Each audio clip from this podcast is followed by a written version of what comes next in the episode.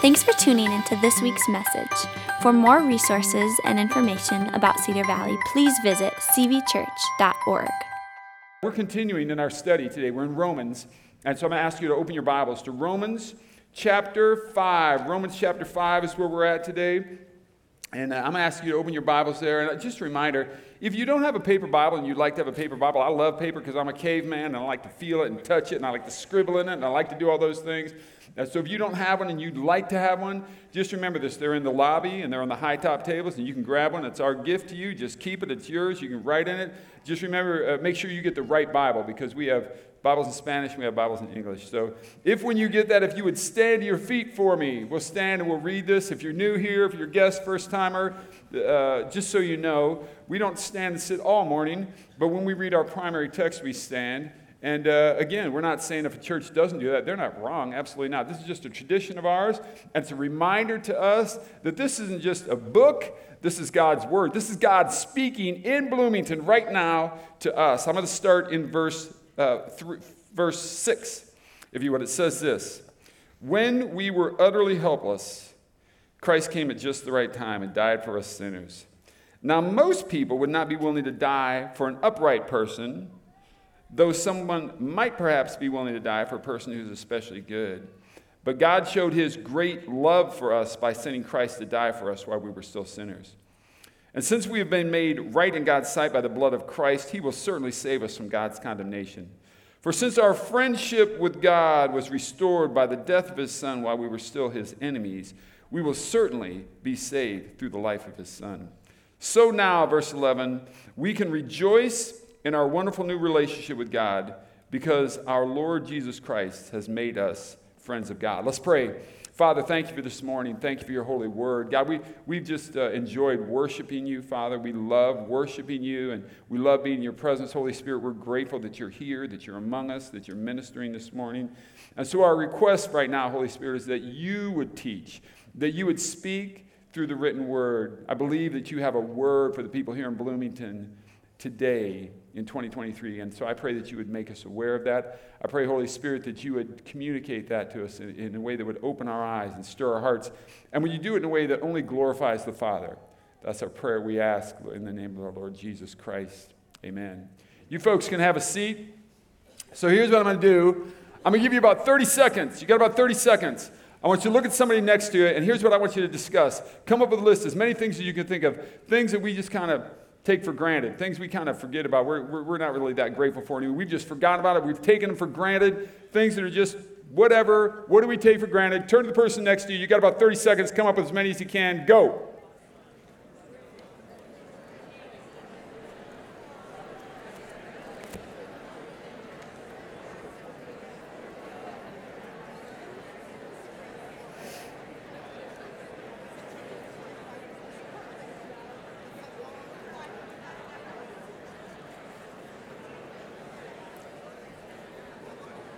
Five, four, three, two, one. All right, now you get to check your papers because I'm going to give you all the right answers. Before I do that, let me just tell you this really quick because I forgot to tell you this. Hey, on your, on your uh, bulletin today, on your bulletin today, you can see from last week, remember we had a slide last week that talked about the cycle. We were talking about the victorious cycle. And I said, I wish I would have made that for you guys and we would have handed them out when you walked out. And somebody on our staff forgot. I don't remember who it was that forgot to do that. Might, might have been me. Yeah, might have been me. And so today, what, there's a QR code that's on your bulletin, and you can flash that, and you'll get it. You'll get it downloaded to you. So just, just so you have that, it's from Romans chapter 5. I'm going to give you the answers now. Here's the things that we just so often forget. Number one, I would say, is this running water. How grateful are we for running water? You know, we've only had running water in our country for really widely for about the last hundred years. It's been just a normal thing, right? Even indoor plumbing, like if you want to go to the bathroom in February, in the middle of the night, you had to go outside. And now for the last hundred years, and the problem is when we take it for granted, we don't fully appreciate it. It doesn't have the impact that it could. I, I told you about six or seven weeks ago at our house, we've lived in our house for six years right? And we knew that this bathroom had to get redone. And so for the last six years, we've been saving our penny, pennies, tucking money away, tucking away. This morning, in the name of Jesus, took shower, first time in the new bathroom. I'm going home from church today. I'm taking another shower. I get up in the middle of the night, I'll shower again. That the problem is when we take these things for granted, you don't fully appreciate it the way we should. Like, it doesn't impact us the way that we should. Here's another one for you cell phones. Oh my goodness. How many of you mentioned cell phones? Nobody mentioned cell phones? Oh man. You know, I mean, it's only, again, it's only about the last hundred years that everybody's had a phone. I mean, how many of you, how many of you, uh, not, and it wasn't a cell phone, how many of you remember uh, having a phone on your wall? Yeah. So here's the crazy thing people used to have phones on their walls. It's the craziest thing. You got to believe me, you got to trust me, right?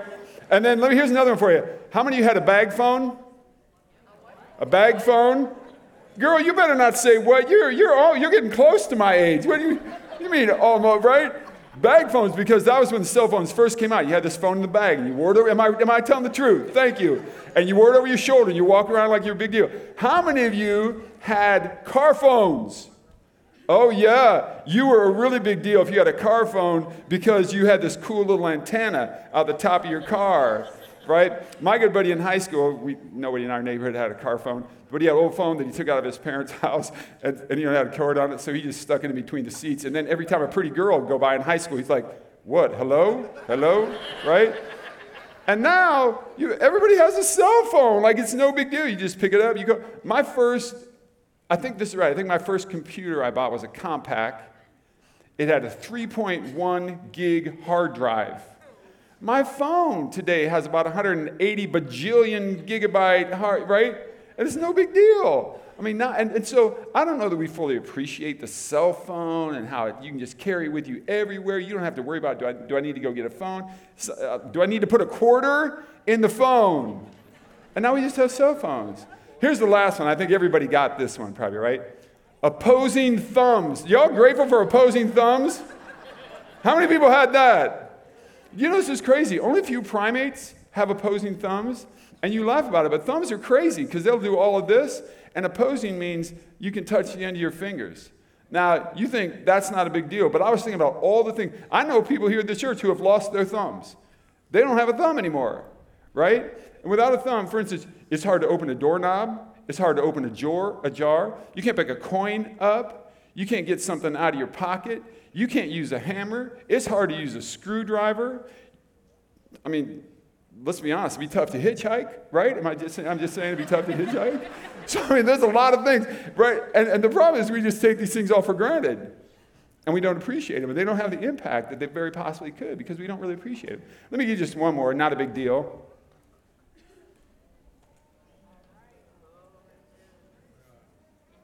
I don't know. Do we kind of feel like that sometimes? Oh, no, no, no. no. I know God is love, man. I got that. I got, I got it. God is love. I got it. I got it. Oh, you know, no, no. God loves me. No, no. I got it. I got it. I got it. And I'm telling you, we underappreciate it. And Paul is going to write here, and he's going to tell us about the love of God. And Paul's going to go off, and he's going to tell us some crazy things about the love of And what I'm saying is this that when we take God's love for granted and when we don't fully appreciate God's love, it doesn't impact us the way it should. And we don't live the lives that we're intended to live. Because we're designed to be loved by the Father. And when we're so cavalier about it, we're just so callous about it, we go, you know, God is love. You know, I know God loves me. I'm telling you, you don't live and, and experience what you're intended to experience. So let me get into this a bit, but here's the challenge. We read 6 through 11, and in order to fully understand God's love, we have to go back to verse 5. So look in your Bibles. I'm going to back you up one verse, and I'm going to go to verse 5. And Paul says this For we know how dearly God loves us. Why? Because he's given us the Holy Spirit to fill our hearts with his love. Now, this is going to seem like a crazy thought to you. Paul's in chapter 5 of Romans now. Believe it or not, this is the first time. This is the first time in the book of Romans that Paul mentions God's love hasn't said anything about it yet. Now, Paul doesn't write a great deal over and over all the time. He's not always writing about God's love. But this is the first time in the book of Romans, one of the great theological pieces of work. And chapter 5 is the first time that he finally mentions the love of God. And he says this about it that we know because God is, uh, has given us the Holy Spirit to fill our hearts. And this word fill isn't just like we go, hey, fill her up. Oh, no, no, no. It's not that. This word is much more than that. It's generous, it's extravagant, It is lavish. It is the idea of pouring over. Paul is telling you, and he's telling me, this love that God has given you, pay attention to me. He's saying it's lavish. Okay, Paul mentions it in verse 5, but now he, he feels like, well, I, I can't just go on about my business. I got to pull this car over and I got to talk to you all about how lavish it is and why it's so lavish. I think this is interesting in Ephesians chapter 3. Think about this for just a minute. Paul is writing a prayer, and in his prayer, he says, I fall to my knees. And here's what I'm praying that you may have the power to understand, as all God's people should. Paul is saying this you don't have the power to understand it. You can't comprehend it. You can't possibly get it. There's no way that you could take it in the way that God loves us. This is what I've called an unknown love. It's a love that you don't know, that you don't get anywhere else from anywhere uh, else. It's, it's a love that we don't even express. We can't. You know this, some of you know this, that in the Greek language, you know, we say love just like love. Like I love hot dogs and I love my wife. Same thing, you know. And the Greeks don't believe that. Because when the Greeks wrote, they have almost eight different words for the word love. And you'll hear this in Christian circles. And if you're not a church person, you don't normally go to church, you, you've still maybe seen this somewhere. And it's the word agape.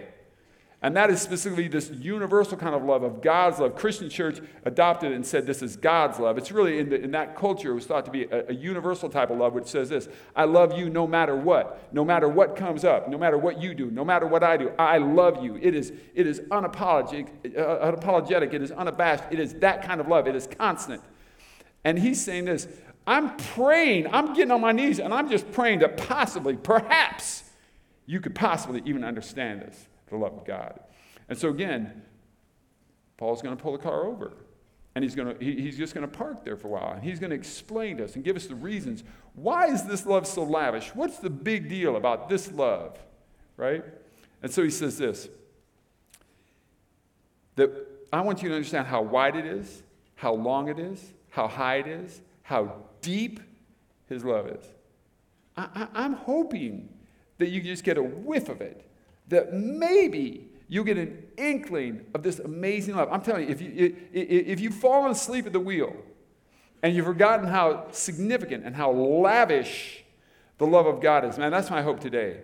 I'm hoping we get, and here's the deal. You may say, well, Neal, I'm not really a Jesus follower. I don't, I'm not normally a church person. I don't normally go to church. For whatever reason I came today, I've been a little curious. I'm hoping, I'm hoping God will just get your attention and explain to you the extent of his love for you. So I'm going to give you a couple different things, but it's lavish because of number one, who we were. This is one of the reasons that this love of God is so lavish. And Paul's going to lay this out. He's going to say it's part, in part, it's lavish because of who you and I were. That's what makes it so lavish. You're going to see this. Look, here's what he says in verse 6. He says, When we, now notice this, Paul's writing to the Christian church. He's writing to the church in Rome. He's writing to believers in Christ. That's who he's writing to. And he says, When we were utterly helpless, and this word helpless, you know that it means like, well, we couldn't do anything about it ourselves. It, it's going to mean a lot more than that. But just notice this he's writing to those who call themselves followers of Jesus, to believers in Christ. That's who he's writing to. And this word, utterly helpless, now I'm, I'm going to get a little nerdy. Like for a little while, I'm going to geek out on words, but I think this is important. And I think you'll see why I get a little nerdy about this at the end when we're, we're all done and we're wrapping this up. But this word in particular means morally and spiritually sick. Here's who you and I were church. Here's who you and I were believers in Jesus, people who call themselves Christians. Because if you're not a church folk, please just understand this. We're not really bad people, but a lot of times it's really easy for Christians to go, oh, yeah, yeah, you know, sinners. You know them. You know them. No, Paul's not saying them. Paul's saying me. And he's saying you. And this is who we were. And Paul is saying, you and me, we were morally and spiritually sick. That's part of who we were. And then he goes on in verse 6 because he's going to use four words in this short passage, four words. And the second word is in the same verse, and he says, sinners. We were sinners. Now, again, just notice the pronoun. The pronoun is a personal pronoun us. We and us. And here he's going to use the word sinners. We already know that we were helpless, that we were morally and spiritually sick, morally and spiritually weak. Now he's going to use the word sinners. And this time, what he means by sinners is ungodly. We were wicked. We were morally and spiritually sick and we were wicked, right?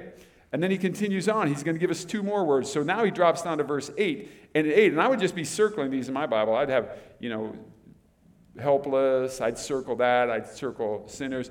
Now he's going to use the word sinners again, but just so you know, in the original language, these were actually two different words. So it's not the same word. So this time, sinners means something different, and specifically it means an absolute moral failure, we, us. And he also says one who violates God's laws. That was we and us again. We're on a roll here.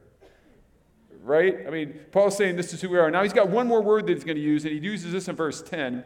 And he says, Since our, personal pronoun again, friendship with God was restored by the death of his son, while we, personal pronoun, we, us Christians, we were still his enemies. That's the fourth of the words that he used when he's talking about who we were. Right. He said, enemies means this one who is hostile toward God. That's who we were.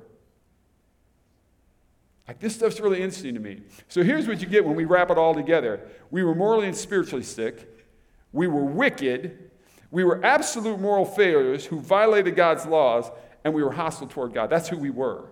Now, here's the other thing. You weren't one of those. I wasn't one of those. We weren't just two of them. We weren't just three. There's a Greek word that means the whole thing, and it's this it's the whole enchilada. We were the whole enchilada. That's who we were. We were every bit of this. That's who we were as sinners. And yet he says this while we were all of those things, Christ came and Christ died. That's a weird kind of love. That's a love I've never known before. That's a love you've never known before. That's a love that we don't express. While we were the whole enchilada, we were busy being the whole enchilada, Christ came and Christ died. Who does that? Who does that kind of thing? I don't. I, I, I just think most people don't. Right, it's an unknown love, it is lavish love. It's a love that we just don't know. And further, I, I just want you to get this, just to put a little icing on the cake. Yeah, while we were utterly helpless, Christ came and died. But notice this not only that he died, but he came at just the right time. Now, a lot of you notice there, there are two words in the Greek language for time there's chronos, chronos, and it usually means a specific moment in time. It would be June, you know, midnight, June 3rd, 1967, the chronos, the exact chronicle time, right? But there's another word that's kairos, K A I R O S, and that's what this means. And it means this at the most advantageous time. At the most opportune time. And I think that's icing on the cake because we were busy being the whole enchilada, and Christ came and died for us. And you know what? He didn't just come, He came at the exact right and best time for all of humankind. He came at the very best time for the Roman world at that time. He came at the very best time for the Jewish world at that time. He came at the very best time for a bunch of folks who get together in Bloomington, Minnesota in 2023 would all be in the house, and he came at just the right time for us. That's weird. I mean, that is lavish. That is extravagant. That's something that we have no idea what that is. So, one, I would say God's love is lavish because of who we were because of who we were. But I would say, secondly, also, it's because of how we understand love, because how we think of love, because how we express love and how we experience love, it makes this love very lavish. And Paul knows that. Paul knows that what he's already said is very radical. It's going to be hard for people to comprehend. And Paul's going to have to admit it. He's going to have to admit it, and then he's going to have to explain it. And here's how he does that. He says, Look, look, look, look, just, just wait. I get it. Most people, that's the vast majority of us. Like, we never want to admit that we're most people right? Nobody, nobody wants to admit that they're average. Everybody's average. That's why, you know, that's why we're average. He's saying here, most, that's us. Most people would not be willing to die for an upright person, a good person, a good person. Some, there'd be a few, someone, maybe, perhaps, maybe, might be willing to die for a person who is especially good. That might on occasion happen. And we see that from time to time. We see it in a movie. You know, there's, this, there's these guys and they're working in a mine shaft, right? And the mine shaft collapses. And there's two guys, and one guy's kind of old, and he's, you know, he's, he's lived his whole life alone. And the other guy is like 27 years old, and he's got three little kids, and they've just got enough oxygen left for a few hours. And the old guy, you know, he just says to the young guy, Look, man, you got three little ones at home. I'm gonna, I'm gonna make sure you have the oxygen. Like we see that in a movie once in a while. You've all seen Titanic, and there, there's just one boat left, you know, there's one rescue boat left, and somebody says to the other person, No, man, You go ahead. I've had a good life. You go ahead. and You take my seat in the boat. Okay, occasionally. Occasionally. But that would only happen for an especially good person. We weren't especially good, we were the whole enchilada. That's weird. Like, who does that? that that's, a, that's an unknown kind of love. That's a lavish kind of love. That's what he did. So here's what we know right now. We know that it's lavish because of who we were, the whole enchilada. We know it's lavish because of how we understand love, what we would normally do, the way we normally express it or receive it. But it's also lavish because of who we are now. Because of who we are now. This is what he goes on to say then in verse 11. So now, now that we've accepted Christ right? Now that we've surrendered our lives to Christ, now that we've received the forgiveness of God, now that we're accepting the love of God, we're not taking that for granted. We're accepting it. Our eyes have been opened. Now we're in a wonderful new relationship with God. This is a new relationship. This is a different kind of relationship. Well, how so? Interesting. Those of us, most of us, all of us, who are the whole enchilada, we are now considered the friends of God. Amen. Meaning we have favor with God. Like God looks at us with favor. He didn't wait to, to do it after we received Christ, after we confessed our sinfulness. The Bible says, while we were still sinners, while we were still hostile toward God, while we were still the enemies of God, Christ died for us. That's so unusual. I, am just telling you, you don't know anything like this. I don't know anything like this. We don't experience this kind of love anywhere else. This is all new to us. And so, yeah, it's lavish because of who we were, and it's lavish because of how we understand love, and it's lavish because of who we are now. Let me, let me give you the big so what. I just want to give you the bottom line. Every week, if you're new here, we do a big so what, and, and I don't always remind you this, but now next time you'll know this. You, you can actually sleep through most of the message and then just wake up at the end. It works, believe me. But the big so what is this the lavish love of God compels us to love God lavishly. It's what we were designed for, it's what we were created for. When we start to take the love of God for granted and we forget about it, we're just like, mm, yeah, whatever. You won't live the way you were designed. You won't experience life the way you were designed. This kind of love, when we get it and we realize it, it compels us. We, we should just love God lavishly. And so, what do we do with that? Well, I'm going to suggest a couple things that I think you should do with this when you leave here today. Number one, I think some of us need to wake up. And I put myself in the same category. I think we just need to wake up. I think we need to go, that's right. Man, this is different. This is different. I've taken it for granted. I just go about my business. Well, you know, God is love. You know, God loves us. You know, Jesus died for us. You know. I'm like, no, I don't know. Well, what do you mean? I mean, I mean, this stuff is lavish. Some of us need to wake up because it would compel us to love God lavishly. Now, what if our eyes were awakened, body of Christ, what if our eyes were awakened to the real love of God? And we got to grasp for that. Question yes or no, would we probably live differently? I would. I know I would live different. If I was thinking about all the time about this radical, lavish, extravagant, generous, unknown kind of love, if I would remember that, that that's what God's given me, man, I would live differently. Sometimes I just forget it and I go off and do my own cockamamie thing, right? What if that was always on my mind? What if that was always on my mind? The love of God.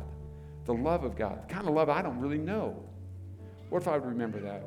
But here's the other thing I think we ought to wake up, and I think for some folks it means giving up.